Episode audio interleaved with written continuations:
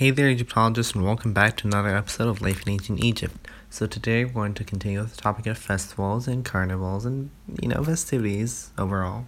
So there's clear evidence for the early pharaohs celebrating the Heb Sed, such as the first dynasty pharaoh Den and the third dynasty pharaoh Djoser. In the Pyramid of Djoser, there are two boundary stones in his Heb Sed court, which is within the pyramid complex.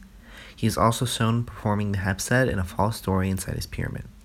So Sed festivals implied elaborate temple rituals and included processions, offerings, and such acts of religious devotion as the ceremonial raising of a djed, a slightly phallic symbol representing the strength, uh, potency, and duration of the pharaoh's rule.